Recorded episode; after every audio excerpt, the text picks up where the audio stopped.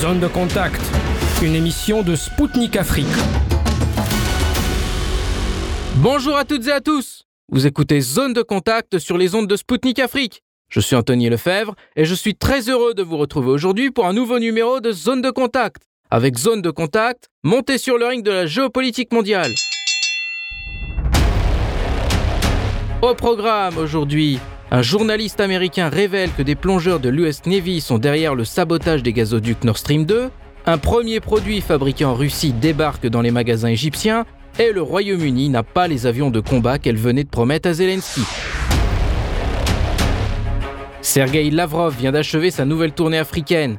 Adama Samasekou, ancien ministre et porte-parole du gouvernement malien, et Yevgeny Korendiasov, ex-ambassadeur de la Russie au Mali et au Niger, feront le bilan de cet événement historique. La Syrie touchée par le tremblement de terre se retrouve livrée à elle-même à cause des sanctions américaines. Toutefois, la Russie n'a pas hésité à lui tendre la main. Nous en parlerons avec Bachar Jaafari, ambassadeur de Syrie en Russie, et avec Pierre Lecorf, qui se trouve sur les lieux de la tragédie. Roger Waters de Pink Floyd a donné un discours symboliquement fort devant le Conseil de sécurité des Nations Unies. Nous en analyserons ensemble les phrases clés. La Chine s'est dite ouverte à intégrer de nouveaux membres au sein des BRICS. La chercheure russe Laura Chkonia a commenté à notre micro cette décision et s'est prononcée sur les chances des États africains qui souhaitent intégrer les BRICS. Restez à l'écoute, notre voyage informatif commence.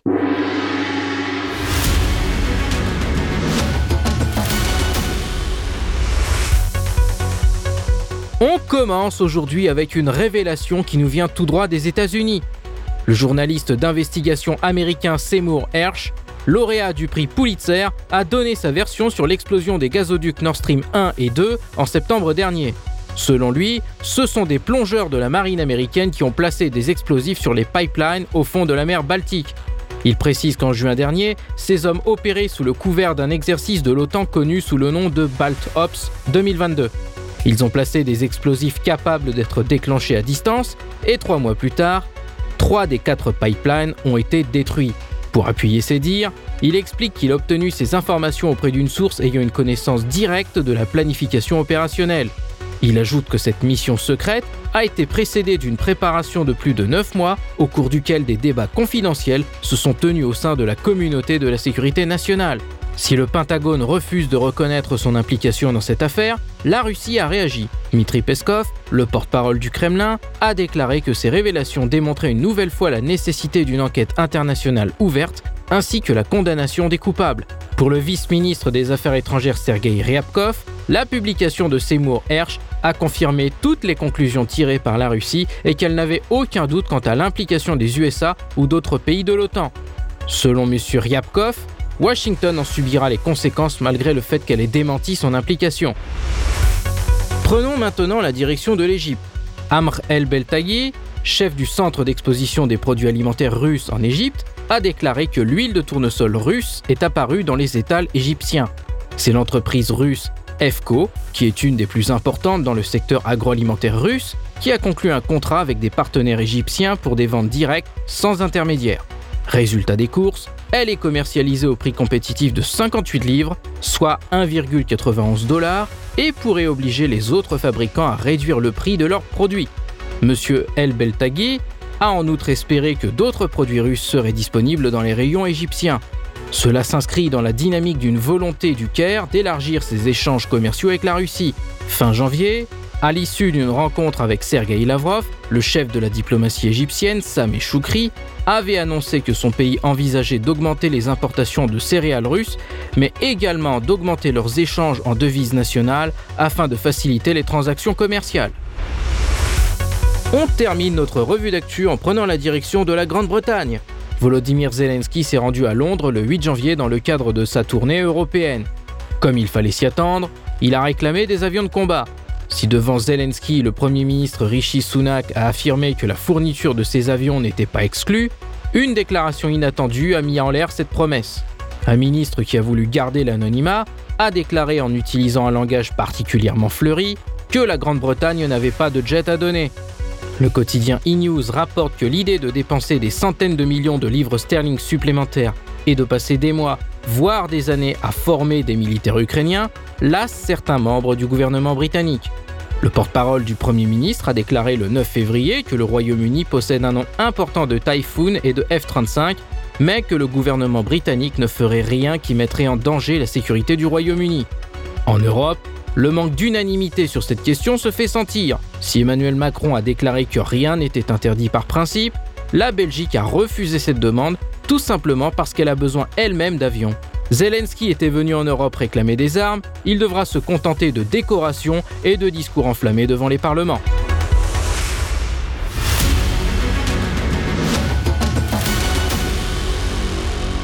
Chers auditeurs, vous êtes bien à l'écoute de Zone de contact sur Spoutnik Afrique. Je salue celles et ceux qui viennent de nous rejoindre dès à présent.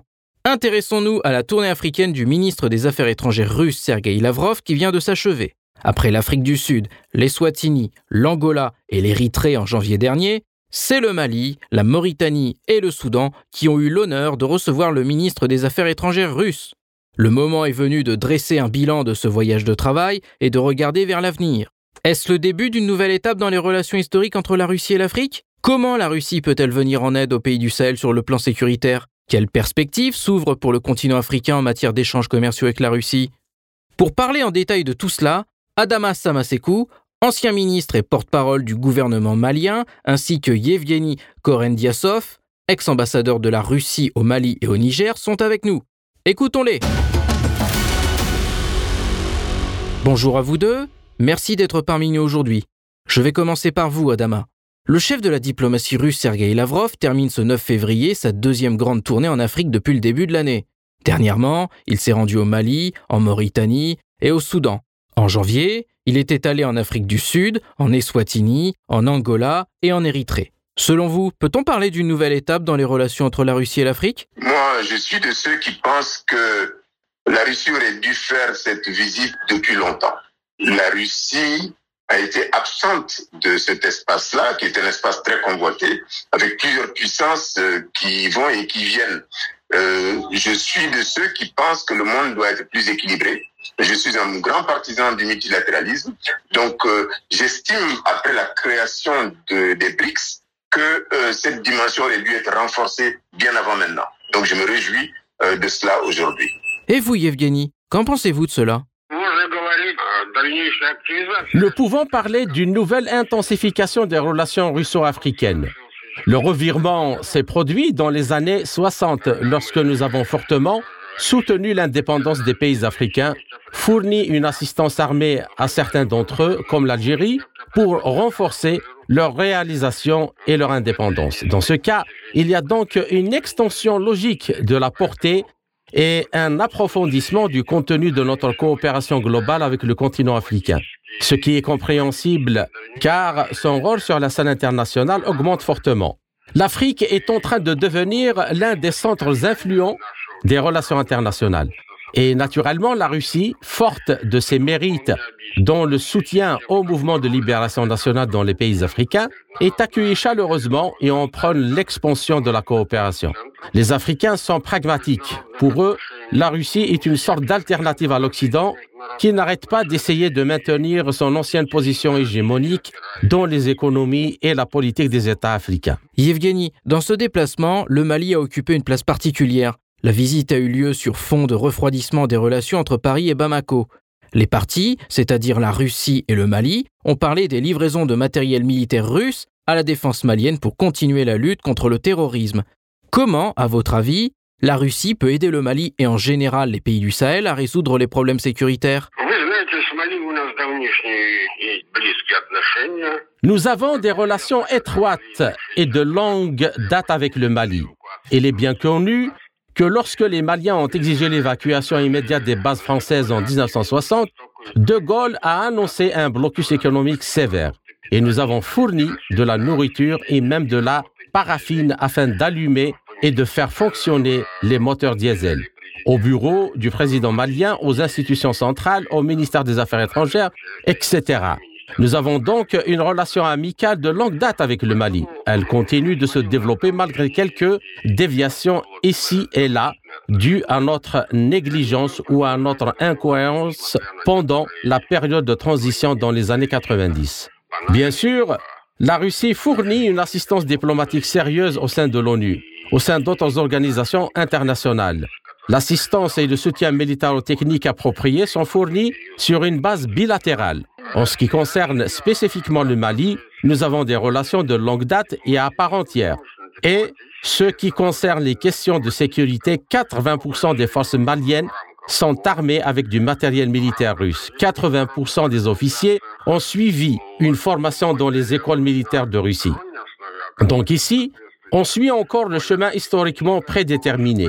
Il y a certainement une transformation, une modernisation de ces relations, un approfondissement, une expansion selon le nouveau matériel, avec de nouveaux objectifs et de nouvelles tâches que les deux parties maliennes et russes se sont fixées. Et vous, Adama, quel commentaire pouvez-vous nous faire à ce sujet? Les relations d'amitié entre le peuple malien et le peuple russe ne datent pas d'aujourd'hui. C'est depuis l'époque euh, de l'Union soviétique, l'Union des républiques socialistes soviétiques, euh, aux premières heures de notre indépendance. Aujourd'hui, le Mali se trouve dans une situation indiciblement grave. Euh, nous traversons la période la plus sombre de notre histoire récente. Dans, une telle, dans un tel contexte, voir des amis venir accompagner nos efforts de retrouver notre souveraineté et de défendre notre dignité n'est que du bonheur pour nous. Et je me réjouis personnellement euh, que cela puisse se faire et euh, j'estime que d'une manière générale, euh, la contribution que la Russie peut faire aux pays du Sahel qui font face à cette hydre qu'est le terrorisme, elle est, elle est multiforme. C'est d'abord évidemment effectivement cette possibilité pour nous d'acquérir l'équipement militaire nécessaire pour notre armée, ce dont on nous avait privé, ce qui pose le problème de la perte à, à un moment donné d'une partie de notre souveraineté et que nous avons retrouvé grâce à l'accompagnement de pays comme la Russie. Donc je crois que c'est extrêmement important. Notre volonté de retrouver une souveraineté ne pouvait s'affirmer que si nous avions la possibilité d'avoir des partenaires qui soient capables de nous accompagner dans la mise en œuvre de cette volonté. Donc je me réjouis de cela. Alors multiforme parce que c'est pas la dimension militaire. Et je me réjouis aujourd'hui que cette visite du euh, ministre des Affaires étrangères euh, russe permette aussi d'explorer tous les autres secteurs de la vie de notre pays et de la vie des relations internationales, c'est-à-dire euh, les aspects économiques, les aspects, j'allais dire, sociaux, les aspects culturels, les aspects des différents secteurs sociaux du pays, c'est-à-dire la santé, l'éducation, en fait, tous les compartiments de développement de notre pays, euh, il est heureux que nous puissions avoir un autre partenaire, d'autres partenaires, euh, parce que la diversification des partenaires ne peut qu'être utile pour nous, euh, tant est que nous savons où nous allons, nous savons ce que nous voulons aujourd'hui plus que jamais. Nous voulons retrouver la maîtrise de notre destin et pour cela, euh, nous, nous donnons le choix des partenaires que nous voulons euh, pour pouvoir euh, mener à bien cette entreprise. J'ai une petite question de précision. Vous êtes plutôt optimiste en ce qui concerne l'avenir, en ce qui concerne la résolution de plusieurs problèmes, mais en premier lieu du problème sécuritaire. Est-ce que vous êtes optimiste? Bien sûr, bien sûr. Vous savez, moi j'ai toujours été de toute façon optimiste en règle générale, même malgré les, dans les grands moments. J'ai toujours su que notre pays saura se relever. Mais évidemment, on ne peut pas se relever tout seul. Euh, c'est quand on est en difficulté qu'on reconnaît ses amis. Heureusement, nous avons des amis comme la Russie sur lesquels nous pouvons compter aujourd'hui. Et je pense que euh, je ne suis pas le seul. La grande majorité de l'opinion nationale euh, compte aujourd'hui sur cette euh, nouvelle coopération, cette coopération renouvelée avec la Russie pour pouvoir euh, sortir assez rapidement de cette situation d'insécurité. Au reste, euh, les, les, premiers éléments euh, de, cette tendance de sortie de l'insécurité euh, sont visibles et palpables sur le terrain grâce à l'équipement que nous avons pu acquérir euh, avec la coopération russe. Tout comme le Mali, la Mauritanie, votre voisin, s'est aussi montré intéressé à acheter plus d'hydrocarbures, d'engrais et de céréales russes. Sauf qu'aujourd'hui, la livraison de ces produits russes sur les marchés internationaux y compris en Afrique, est perturbée par les sanctions occidentales. Selon vous, quelles sont les solutions possibles pour surmonter ces obstacles? Et y a-t-il des perspectives pour augmenter encore plus les échanges commerciaux entre la Russie et l'Afrique? Bon, c'est une question euh, dans laquelle je ne suis pas spécialisé vraiment. Je, laisse le soin aux parties prenantes euh, d'imaginer, d'examiner les solutions possibles de sortie euh, de ce blocage. Mais sur le plan du principe, à mon avis, euh, quand on est dans une coopération saine, euh, véridique, fondée sur le respect mutuel et euh, la volonté réelle euh, de renforcer euh, la coopération fondée sur l'amitié et la solidarité entre les peuples, on arrive toujours à trouver les moyens de mettre en œuvre cette perspective. Voilà le principe que moi, je, je auquel je crois et je pense qu'il n'y a pas de raison que ça ne se passe pas dans ce cas-là. Et vous, Yevgeny, qu'en pensez-vous? Ces perspectives existent car des facteurs objectifs et subjectifs entrent en jeu. La Russie achète de plus en plus de produits agricoles tropicaux. Je ne parle même pas du café, du cacao, des bananes et autres fruits tropicaux. Et à cet égard, au contraire, il y a une expansion. Et l'expansion des relations commerciales contribue à une modernisation des réseaux logistiques qui relient la Russie et l'Afrique le long de la ligne commerciale. L'Afrique ne soutient pas les sanctions contre la Russie et ne le respecte pas. En ce qui concerne les cargaisons qui passent par l'Europe, il y a bien sûr l'exemple de plusieurs millions de tonnes des engrais qui ont été bloqués au Havre, le port français. Mais maintenant, ils sont débloqués, donc on peut résoudre tous les problèmes au niveau business-business. C'est pourquoi les déclarations sont une bonne chose, mais ni les Français, ni nous ne sommes intéressés par l'affaiblissement des liens entre l'Afrique et la Russie. Pour des raisons différentes, je ne peux que vous confirmer que notre choix de l'Afrique comme partenaire commercial et économique, politique et diplomatique a été fait il y a un demi-siècle et plus. Il a continué à se développer et à s'approfondir pendant toutes ces années, malgré quelques pauses dues à notre négligence ou à des considérations temporaires. Si l'on veut, la Russie et l'Afrique sont condamnées à développer leur coopération. Condamnées pour des raisons objectives, à cause de la complémentarité des économies et de la structure des relations économiques extérieures. Il y a aussi des raisons historiques, parce que nous soutenons l'Afrique depuis la venue au monde du poète russe Alexandre Pushkin, né sur ce continent. Et nous n'avons jamais abandonné l'Afrique, donc tout a son histoire. À cette époque-là, notre marine a commencé à se rendre dans l'océan Indien en longeant la côte africaine, où elle se ravitaillait en eau douce, en charbon, etc. Les relations russo-africaines s'intensifient actuellement. En témoigne le sommet Russie-Afrique qui se tiendra à Saint-Pétersbourg cet été. Plus de 40 chefs d'État africains sont attendus. Et le sommet abordera des questions de coopération mutuelle de longue date, notamment dans le domaine de l'énergie, de l'utilisation des ressources minérales et de l'échange de produits alimentaires et agricoles et de matières premières. Nous fournissons beaucoup de blé à l'Afrique. Les Africains, par exemple, l'Égypte, nous fournissent beaucoup de pommes de terre. Je ne parle même pas des bananes et autres, parce que le cacao est produit à 90% au Ghana et dans les pays voisins. Abordons un autre thème. L'un des sujets des négociations au Soudan était le point d'entretien naval russe. Le fait que ce projet présente un intérêt stratégique pour la Russie a déjà été évoqué. Dans les circonstances actuelles, le sujet est devenu encore plus d'actualité. Quelles opportunités ce projet peut-il ouvrir pour la Russie?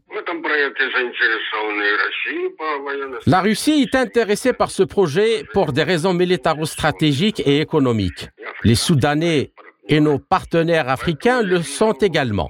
C'est pourquoi je vois des perspectives dans cette direction et cela élargit le cadre de notre coopération gagnant-gagnant avec les pays de cette région. Et vous, Adama, quel est votre point de vue sur cette question? Écoutez, euh, pour moi, je vais vous dire, moi j'ai l'habitude de parler vrai et d'agir en vérité, de faire cet effort-là. Je vais vous dire, de ce, sur cette question, euh, mon souhait n'est pas que l'Afrique puisse abriter des bases militaires de pays extérieurs à l'Afrique. Nous sommes dans un schéma où malheureusement, euh, l'Afrique est impuissante et elle est obligée d'admettre des bases. Ce n'est pas mon vœu. Mon vœu, c'est qu'un jour, l'Afrique réunifiée en tant que continent puissant, intégrant sa diaspora, puisse discuter avec ses partenaires d'égal à égal et puisse ne pas avoir besoin que des bases s'établissent ici, mais que nous puissions coopérer au plan militaire et à d'autres plans euh, dans des perspectives différentes, sans que des bases s'installent sur notre continent. Maintenant, maintenant, ça c'est la vision. La réalité est tout autre, malheureusement. Et puisqu'il en est ainsi, moi je trouve que c'est extrêmement important qu'il y ait un rééquilibrage des interventions au niveau du continent. Et je, je trouve que c'est tout à fait naturel que, la Russie, en tant que puissance internationale, euh, puisse euh, contribuer aussi à la demande du Soudan, si c'est le jeu du Soudan, à rééquilibrer euh, les relations et à créer les conditions, j'allais dire, de, non-existence de quelque hégémonie que ce soit. Voilà ma, ma, ma réponse à cette question. Pour finir, je souhaiterais aborder un autre thème avec vous. Selon la presse occidentale, la visite de Lavrov au Soudan, je cite, a pris l'Occident par surprise. À votre avis, pourquoi l'Occident stresse autant de voir la Russie raffermir sa présence en Afrique Vous savez, vous savez, c'est drôle. En fait, euh, c'est pas que c'est pas que la Russie qui fait stresser euh, l'Occident. Hier et peut-être encore aujourd'hui, c'était la Chine qui était pointée du doigt. Aujourd'hui, c'est la Russie. Demain, c'est d'ailleurs même aujourd'hui, on parle de la Turquie, etc., etc. En réalité, je, je souris à cette question parce que euh, l'Occident a toujours voulu considérer l'Afrique comme sa chasse gardée, puisque l'Afrique a été dépecée par l'Occident à Berlin en 1884-1885.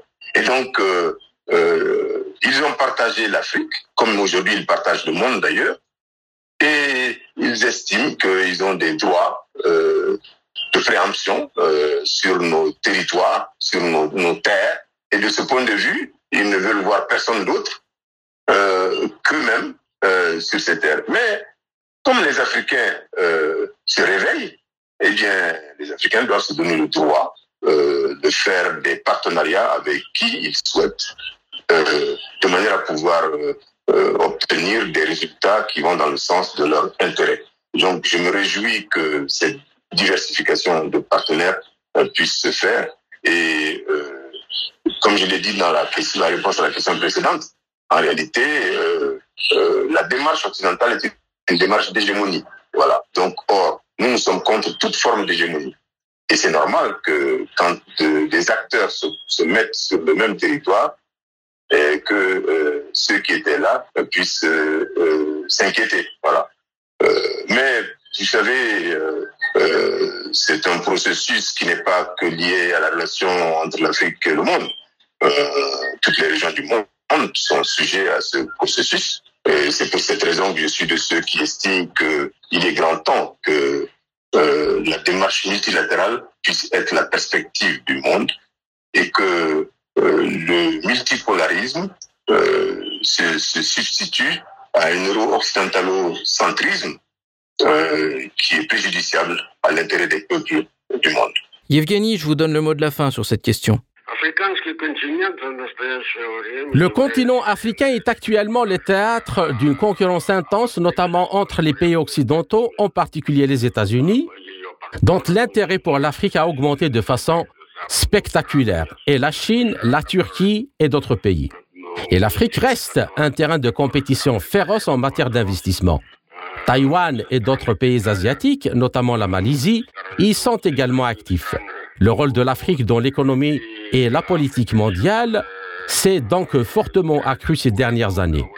Naturellement, il y a l'intérêt des autres partenaires internationaux à développer des relations avec un acteur aussi prometteur et très important sur la scène mondiale. Je fais référence au continent africain. De nombreux pays souhaitent avoir une position influente sur le continent africain. C'est pourquoi les Américains et les Européens redoublent d'efforts pour maintenir et élargir la coopération. Bien sûr, la concurrence avec la Chine et la concurrence avec la Turquie jouent également un rôle. Ces derniers temps, la Turquie a considérablement élargi sa position sur le continent. Le nombre d'ambassades, à mon avis, a doublé au cours des cinq dernières années. D'une part, le rôle du continent africain sur la scène internationale est dans les rebondissements internationaux augmentent de façon spectaculaire et continuera à le faire. La population était de 100 millions dans les années 60, maintenant elle est de plus d'un milliard. C'est un marché énorme. Il reste en même temps une source importante de minéraux stratégiques. L'Afrique est riche en lithium. Le lithium est nécessaire pour les batteries. C'est pourquoi l'intérêt pour l'Afrique va augmenter du côté des pays occidentaux ainsi que des pays asiatiques, de la Corée du Sud, de la Malaisie, etc. Les opportunités du continent et son influence sont désormais très claires et elles ne peuvent être contournées. Ce sont les lois de la concurrence. Quant aux Français, ils n'arrivent pas à s'enlever de la tête qu'il n'y a plus de colonies en Afrique. Ces colonies hexagonales faisaient une superficie totale de 9 millions de kilomètres carrés et la France n'en a actuellement que plus de 500 000 kilomètres carrés. Vous pouvez imaginer combien de fois ça fait presque 20 fois. Et bien sûr, c'est difficile pour eux d'abandonner ce morceau. Ils se battent les dents serrées contre leurs concurrents. Nous en particulier, la Chine, les Américains, etc. L'Afrique, à l'époque coloniale, a été la source la plus importante de la renaissance du capitalisme français et de l'économie française dans son ensemble. Les Français ont exporté des dizaines, des centaines de tonnes d'or d'Afrique, en particulier du Mali, qui est, avec le Ghana, le plus riche réservoir d'or, d'argent et d'autres métaux précieux. Et maintenant, il devient de plus en plus évident que les ressources africaines sont nécessaires au développement de l'Europe et des États-Unis.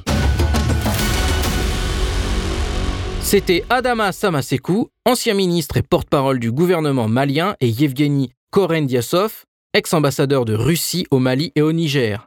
Ils ont fait pour zone de contact le bilan de la dernière tournée africaine de Sergei Lavrov et ont présenté les nouvelles perspectives qui s'ouvrent au continent africain avec la Russie.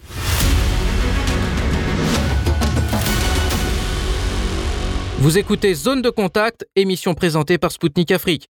Je voudrais revenir sur le tremblement de terre meurtrier qui a secoué la Syrie et la Turquie. Alors qu'Ankara a énormément souffert pendant cette catastrophe naturelle et reçoit de l'aide du monde entier, l'Occident refuse celle-ci aux Syriens. Pourquoi Les sanctions occidentales ne le permettent pas? Néanmoins, il y a des pays qui ont tout de suite réagi à la souffrance de la Syrie, dont la Russie, la Chine, l'Algérie et d'autres. Ils ont envoyé des sauveteurs et acheminent de l'aide humanitaire. D'ailleurs, Sputnik a également organisé une récolte d'aide humanitaire qui va bientôt être transférée aux Syriens. L'ambassadeur syrien en Russie, Bachar Jaafari, a commenté au micro de Zone de Contact l'assistance fournie par la Russie à son pays. Écoutons-le.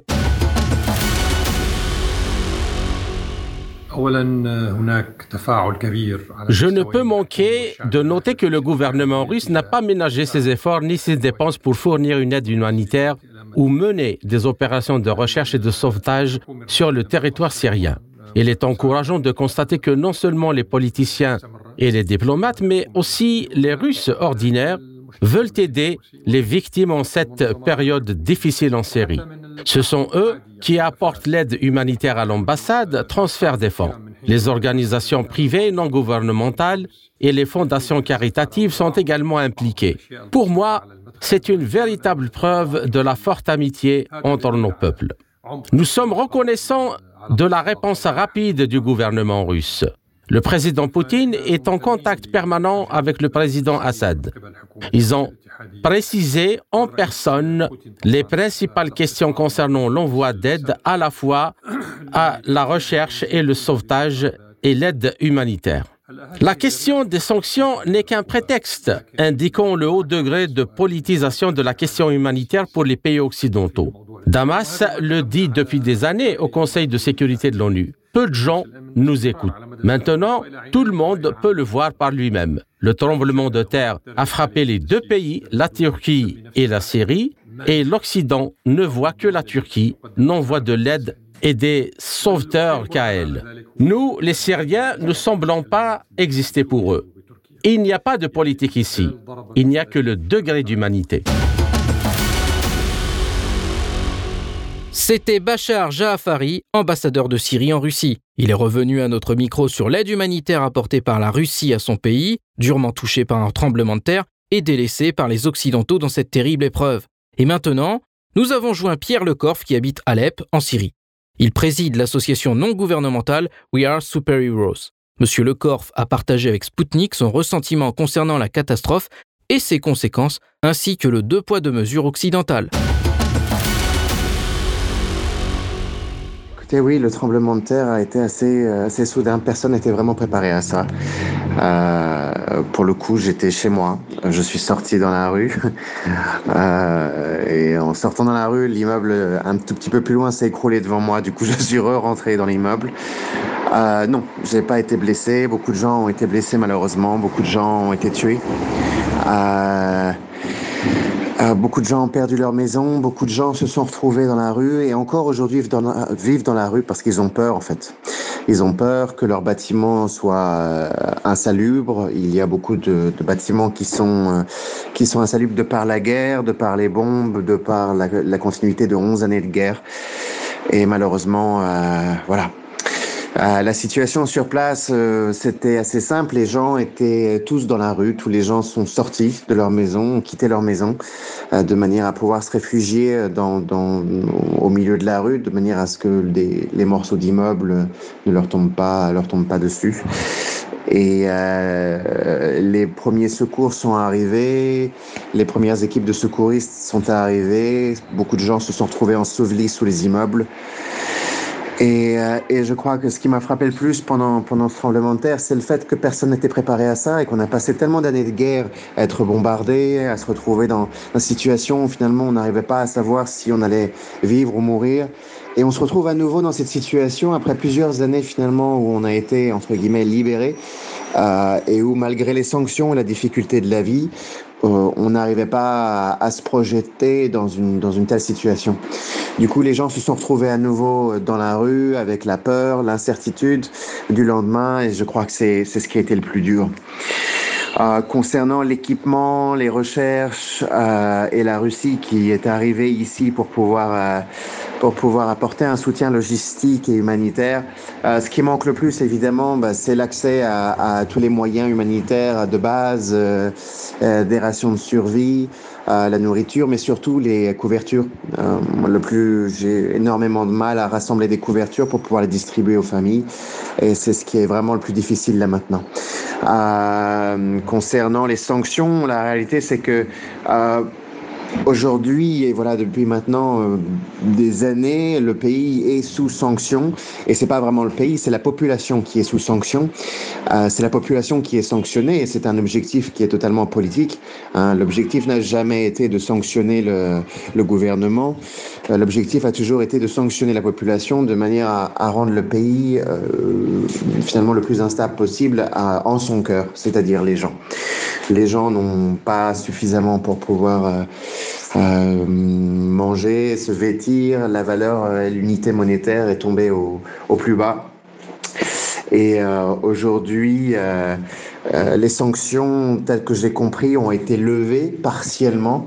Euh, voyons ce qui va arriver dans le futur, mais la réalité, c'est que entre les mots et les actions, euh, il y a un, grand écart. Et entre ce dont les gens ont réellement besoin et ce qui est apporté, pareil, il y a un, écart énorme. Donc on, va voir dans le, dans, dans le futur ce qui va arriver.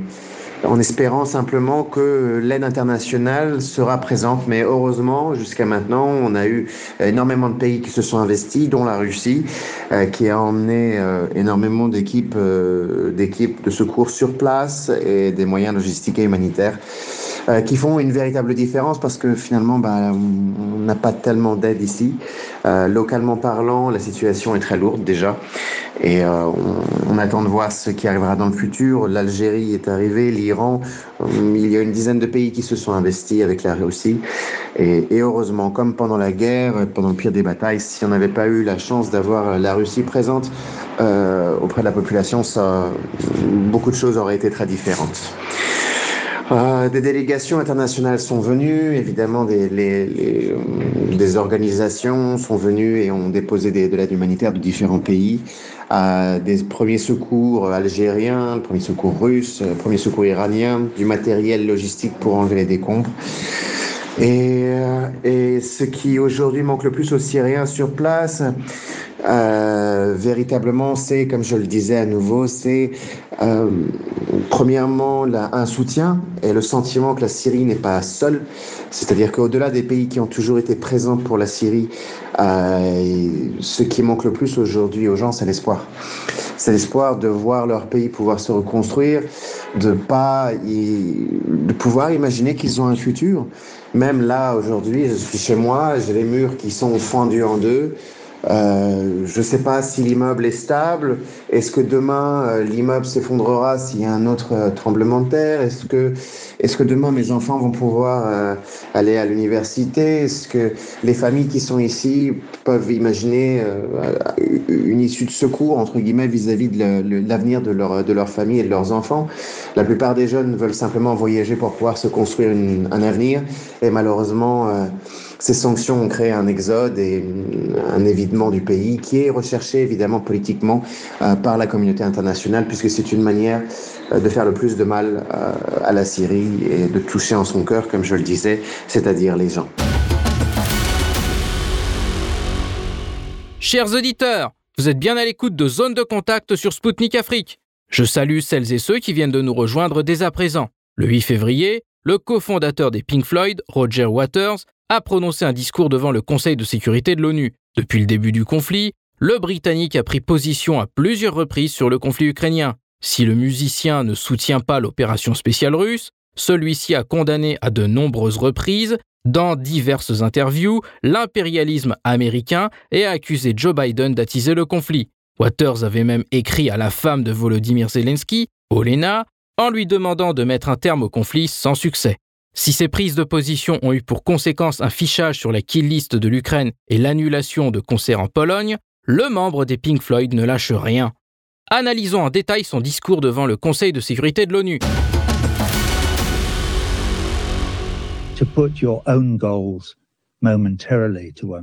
Quels sont vos objectifs? Qu'y a-t-il dans le pot d'or au bout de l'arc-en-ciel? De plus gros profits pour les industries de guerre Plus de pouvoir au niveau mondial? Une plus grande part du gâteau mondial. La terre-mère est-elle un gâteau à engloutir? Une plus grande part du gâteau ne signifie-t-elle pas moins pour tous les autres? Et si, aujourd'hui, dans cet endroit sûr, nous regardions dans une autre direction, si nous examinions notre capacité d'empathie, par exemple si nous nous mettions à la place des autres, comme en ce moment même, par exemple, la place de cet ami de l'autre côté de cette pièce, ou même la place de la majorité sans voix, si tant est qu'elle ait une place. La majorité sans voix s'inquiète du fait que vos guerres, oui, vos guerres, car ces guerres perpétuelles ne sont pas notre choix, que vos guerres détruiront la planète qui est notre maison, et qu'avec tous les êtres vivants, nous serons sacrifiés sur l'autel de deux choses, les profits de la guerre pour remplir les poches d'un très très très petit nombre est la marche hégémonique d'un empire ou d'un autre vers la domination mondiale unipolaire. Roger Waters a mis l'accent sur plusieurs points très intéressants ce qui concerne le conflit. Tout d'abord, il prend pour cible l'industrie militaire occidentale qui tire de grands profits de ce conflit. En effet, les fournitures d'armes à l'Ukraine font travailler le complexe militaro-industriel occidental. On peut bien évidemment penser aux fabricants d'armes américains qui sont déjà à pied d'œuvre pour renouveler le stock d'armement de l'armée américaine. Lorsqu'il parle de partager une plus grande part du gâteau, il met bien évidemment l'accent sur les objectifs géopolitiques de ce conflit pour les Occidentaux. Pousser encore un peu plus à l'Est la présence militaire de l'OTAN, malgré les protestations de la Russie, et à travers son aide militaire à l'Ukraine, affaiblir la Russie pour entraîner des bouleversements politiques afin de placer à sa tête une marionnette acquise à l'Occident pour mieux piller les ressources énergétiques. Ce n'est pas pour rien que le ministre des Affaires étrangères russe, Sergei Lavrov, avait utilisé l'expression solution finale au problème russe lors d'une conférence de presse récemment. Selon M. Waters, le lancement de l'opération spéciale russe en Ukraine n'était pas sans provocation.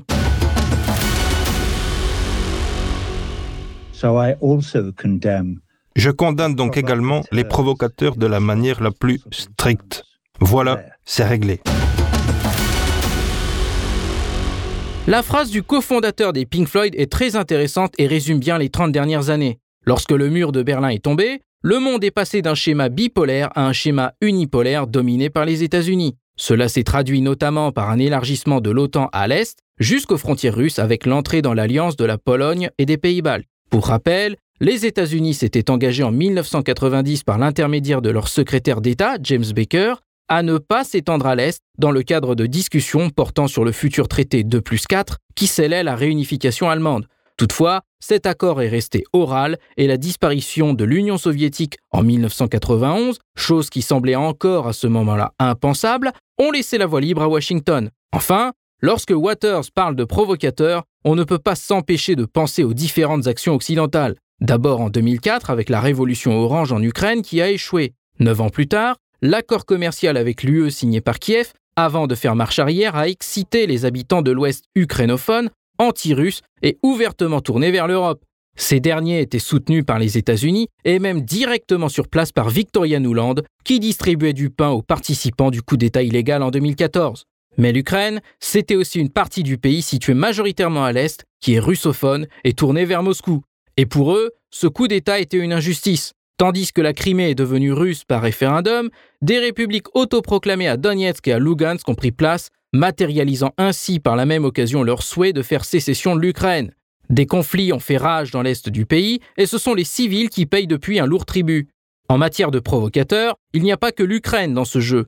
Les pays baltes, désireux de régler leurs comptes avec Moscou, ont décidé de mettre en place des politiques toujours plus discriminatoires à l'égard des minorités russophones qui habitent dans leur pays. Désormais, il n'est plus possible dans ces pays d'apprendre le russe à l'école, ni même de le parler dans l'espace public. Et que dire des monuments rendant hommage aux soldats soviétiques qui les ont libérés du nazisme? Ils ont été détruits sans même que cela choque l'Union européenne qui pourtant promeut le devoir de mémoire. En Lettonie, le simple fait de porter un t-shirt avec une inscription Russie est désormais passible d'une amende de 350 euros. Donc oui, Waters a totalement raison.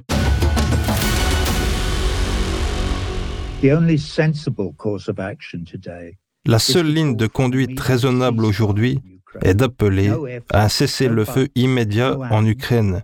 Pas de si, pas de mais, pas de et. Pas une vie ukrainienne ou russe de plus ne doit être dépensée. Pas une seule. Elles sont toutes précieuses à nos yeux. Donc, le temps est venu de dire la vérité au pouvoir. C'est le dernier moment phare de l'intervention de Waters, et il s'adresse aux bonnes personnes pour demander un cessez-le-feu. Comme nous avons eu l'occasion d'en parler lors d'une précédente émission, l'ex-premier ministre israélien Naftali Bennett a récemment révélé une information qui était jusqu'alors un secret de polichinelle. La Russie et l'Ukraine négociaient un cessez-le-feu dès le début du conflit. Fin février 2022, Moscou et Kiev avaient entamé des pourparlers en Biélorussie, tout près de la frontière ukrainienne. Bennett a révélé que les Occidentaux avaient fait capoter les négociations durant le mois de mars, alors qu'un accord de paix était proche à ce moment-là, après plusieurs rounds de discussion. Chers auditeurs, le moment est venu de marquer une courte pause. Nous reviendrons très vite avec Laura Chkonia, chercheuse au Centre d'études moyen-orientales et africaines de l'Institut d'études internationales auprès de l'Université russe des relations internationales, MDIMO. Il sera question de la Chine qui a récemment approuvé l'élargissement des BRICS. Cela concerne notamment l'Algérie, le Nigeria et l'Égypte qui souhaitent en faire partie. Quelles sont leurs chances d'adhésion au groupe économique? Pour le savoir, restez à l'écoute. À tout de suite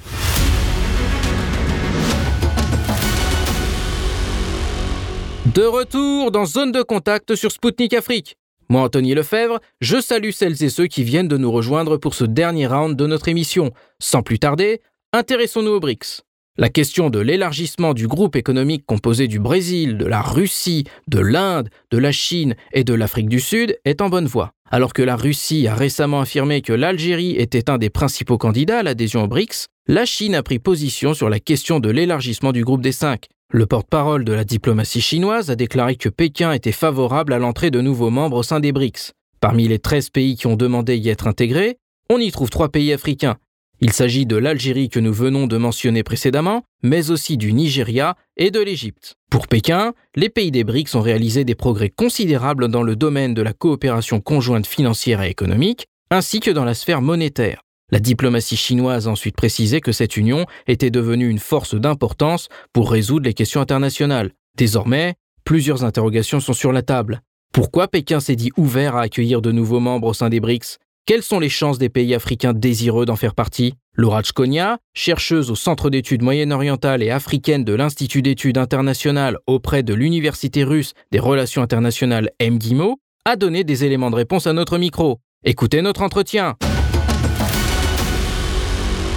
Bonjour Laura, merci d'avoir accepté notre invitation. La Chine a soutenu l'expansion des BRICS, notant que la coopération financière entre les membres a un impact positif sur la reprise économique. Pourquoi pensez-vous que Pékin a été ouvert à ce sujet? Nous devrions peut-être commencer par dire que ce n'est pas la première déclaration de ce type et qu'elle a été faite par le ministre chinois des Affaires étrangères lors du sommet des ministres des Affaires étrangères en mai dernier. Et ce sommet particulier était élargi. Il s'agissait donc d'un sommet des BRICS ⁇ Et les ministres des Affaires étrangères du Kazakhstan, d'Arabie saoudite, d'Argentine, d'Égypte, d'Indonésie, du Nigeria, du Sénégal, des Émirats arabes unis et de Thaïlande étaient présents. Ceci est important dans le contexte de la discussion sur l'élargissement du bloc, car quelques mois après le sommet, l'Iran, l'Argentine et l'Algérie ont demandé à rejoindre les BRICS, et peut-être qu'il faut s'attendre à de futures demandes de la part des autres pays présents au sommet.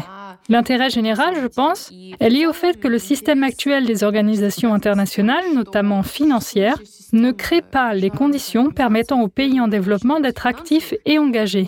Bien que les pays des BRICS représentent 42% de la population mondiale, la somme de leurs quotas nationaux dans le capital du FMI et de la Banque mondiale est inférieure à 15%. En outre, la participation de blocage est exactement de 15%. Il y a donc très peu de marge de manœuvre. Et c'est pourquoi, naturellement, ils recherchent des moyens alternatifs pour cette pleine participation à l'agenda international et dans de nouveaux formats. Les BRICS représentent ce format pour beaucoup. L'année dernière, il est donc apparu clairement que le blocage des réserves de change était possible. Ainsi, outre l'élargissement du bloc, il est également question de créer de nouveaux mécanismes et de lancer de nouvelles initiatives au sein du bloc notamment la création d'une nouvelle monnaie commune pour les pays des BRICS et des règlements mutuels avec les pays des BRICS dans les monnaies nationales. Un fonctionnaire du ministère chinois du Commerce en a parlé l'autre jour. Là aussi, la nouvelle banque de développement, créée en juillet 2014, jouera un rôle important. Cette banque finance des projets d'infrastructure dans les pays membres. Plus important encore, il s'agit d'une alternative à la Banque mondiale et au Fonds monétaire international. C'est une banque qui jouera un rôle important en fournissant l'infrastructure de la monnaie unique et en facilitant le règlement des devises. De nombreux pays souhaiteraient rejoindre les BRICS. La Russie a précédemment déclaré que l'Algérie était l'un des principaux candidats à l'adhésion. Quels autres pays, notamment en Afrique, ont des chances et des opportunités de devenir membres des BRICS? Au total, comme nous l'avons vu lors du sommet des ministres des Affaires étrangères en mai dernier, il y a effectivement beaucoup d'intérêt. L'Iran, l'Argentine et l'Algérie ont demandé à rejoindre les BRICS l'année dernière. Et en ce qui concerne les pays africains, la présence de l'Afrique sur les plateformes internationales est désormais une très grande priorité pour eux et l'un des principaux objectifs de l'agenda africain 2063. Maintenant, on parle beaucoup de l'adhésion de l'Union africaine au groupe des 20. Cette proposition a été faite par le président d'Afrique du Sud lors du sommet du G20 en Indonésie l'année dernière. Et l'initiative a été généralement bien accueillie. L'Afrique du Sud est aujourd'hui le seul pays africain au sein du G20 et des BRICS. Elle y joue en fait le rôle de représentant de l'ensemble du continent. C'est-à-dire qu'elle promeut les idées et les initiatives des autres pays africains, fait pression pour certaines propositions, etc. Mais comme le montre le G20 et l'intérêt d'un certain nombre de pays à rejoindre les BRICS, cela pourrait changer dans un avenir proche. Nous parlons de l'Égypte et du Nigeria en premier lieu. Ils étaient tous deux présents à ce sommet très important l'année dernière. Les critères d'admission de nouveaux pays dans le groupe sont en cours d'élaboration et ce processus devrait être achevé d'ici la fin de l'année. Il est possible que d'ici là, de nouveaux membres des BRICS aient été admis. Ainsi, en parlant des perspectives d'expansion des BRICS, je pourrais citer l'Iran, l'Argentine et l'Algérie, qui ont déjà posé leur candidature, ainsi que l'Égypte, le Nigeria et le Sénégal en Afrique, l'Indonésie et la Thaïlande en Asie, ainsi que l'Arabie saoudite et les Émirats arabes unis au Moyen-Orient. Moscou a annoncé qu'au cours du prochain sommet des BRICS, en août de cette année, il sera question d'une nouvelle monnaie commune pour l'association.